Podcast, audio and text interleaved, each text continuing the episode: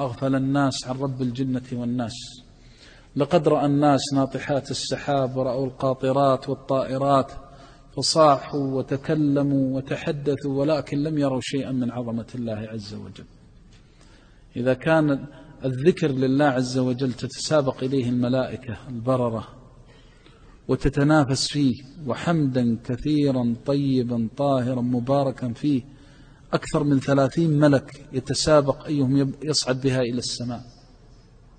وربما بين النبي صلى الله عليه وسلم في الحديث الصحيح سبحان الله تملأ الميزان.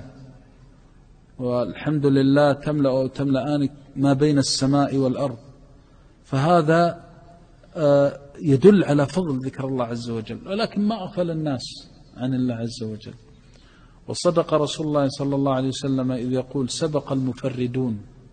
قالوا وما المفردون يا رسول الله؟ قال الذاكرون الله كثيرا والذاكرات. كم من إنسان يقول أنه التزم بدين الله عز وجل تفوته هذه النفحات الطيبات المباركات.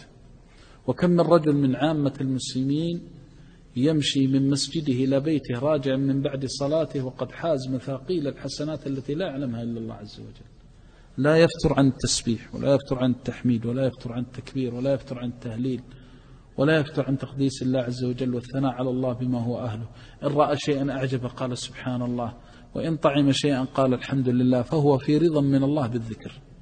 إن الله لا يرضى عن العبد يأكل الأكلة فيحمده عليها ويشرب الشربة فيحمده عليها. الالتزام ما هو بالأشكال التزام اعتقاد في الجنان وقول باللسان وعمل بالجوارح والأركان. إذا سمعت الله يقول ولذكر الله أكبر تضعها في ذهنك وتضعها في عقلك أن هذا الذكر أكبر من كل شيء وأنك ما خلقت للعبث ولا خلقت للغفلة. تدخل وتخرج نعم الله تمطر عليك من بين يديك ومن خلفك ومن فوقك وعن يمينك وعن شمالك. بلها حتى في نفسك وفي سمعك وفي بصرك.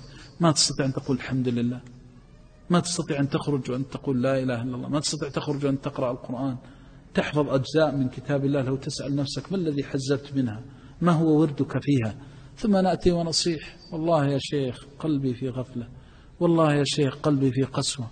أنا ملتزم ولكن قلبي في قسوة. أي التزام؟ أصبحنا نثني عن نحن في غرور نحن في غرور عظيم. هنا بضعا وثلاثين ملكا يبتدرون هذه الكلمة يصعدون بها إلى السماء. ارفع عن عينيك الغشاوة. انتبه. أنت تعامل من؟ وتستقيم في صراط من؟ أنت أعز مخلوق على وجه الله إن اعتززت بدين الله. وأعز شيء على ملائكة الله وعلى البررة وعلى خلق الله عز وجل متى تعززت بدين الله عز وجل. أما أن تظن أن هذه الأمور تزكيك بما تزكي به نفسك فلا ذكر ولا شكر.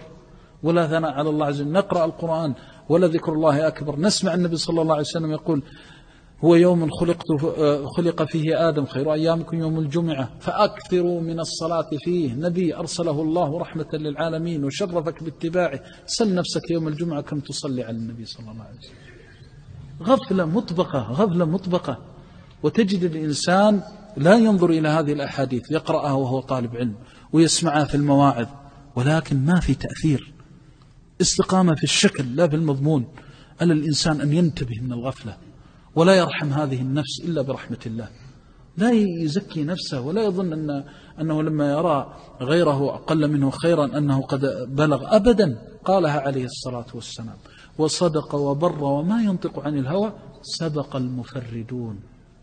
وهم يتسابقون على جمدان.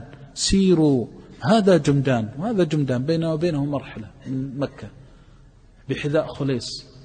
لما رآهم يتسابقون كل معه بعير وكل معه دابة يريد أن يسبق الثاني ردهم إلى السبق الحقيقي. ردهم إلى سبق ليس وراءه سبق ولا أجل منه سبق. وهو سبق الذكر. فقال سبق المفردون. لأن الله وتر ويحب الوتر والذكر لله سبحانه وتعالى بالتسبيح والتحميد والتقديس كله مشتمل على الاختصاص بالله. فأنت تقول الحمد لله وتقول لا إله إلا الله وتقول الله أكبر كله خاص بالله عز وجل. فأنت أفردت الله سبق المفردون الموحدون. سبق المفردون قالوا يا رسول الله ما المفردون؟ هم الآن يتسابقون. كأنهم يظنون أنهم مفردون معهم على الجمال والركاب وأن السبق هو سبق الأقدام وسبق الدواب. فقال عليه الصلاة والسلام الذاكرون الله كثيرا والذاكرات. ينظر الإنسان إلى ورده من القرآن ورده من التسبيح التحميد كم سمعت عن فضل سبحان الله.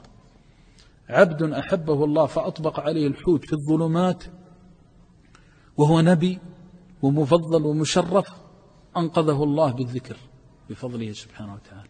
فنادى في الظلمات. ما قال أنا يونس بن متى؟ ما قال يا رب كيف ترميني في البطن بطن الحوت؟ وأنا النبي أنا الشاب الملتزم كيف أفعل؟ لا. ما يمشي هذا. الذي يعرف ربه حقيقة. بمجرد أن يصيبه شيء يعلم أنه من الغفلة. وذا قال ولا تكن من الغافلين. ليس هناك أمر يهلك الإنسان مثل الغفلة. والغفلة تجر إلى الغرور. والغرور يجر إلى ما لا نهاية له من البلاء والشرور. ولذلك كان من دعاء الأخيار ما أدركنا يقول نسأل الله أن يكفيك شر الغفلة. لأن الغفلة وراءها البلاء العظيم. وأعظم الغفلة أن يغفل الإنسان عن مقامه عند ربه. إذا أردت أن ترى مقامك عند الله فانظر حرصك على ذكر الله. أذكار الصباح والمساء. تحاسب نفسك من الآن. ألا, ألا يمر يوم إلا أنت تذكرها. أذكار الصباح والمساء. تحاسب نفسك حتى ولو شغلت. يكتب لك أجرها كاملا. أذكار القرآن. تجعل لك ورد. الذكر بالقرآن تجعل لك ورد منه. الذكر من الباقيات الصالحات.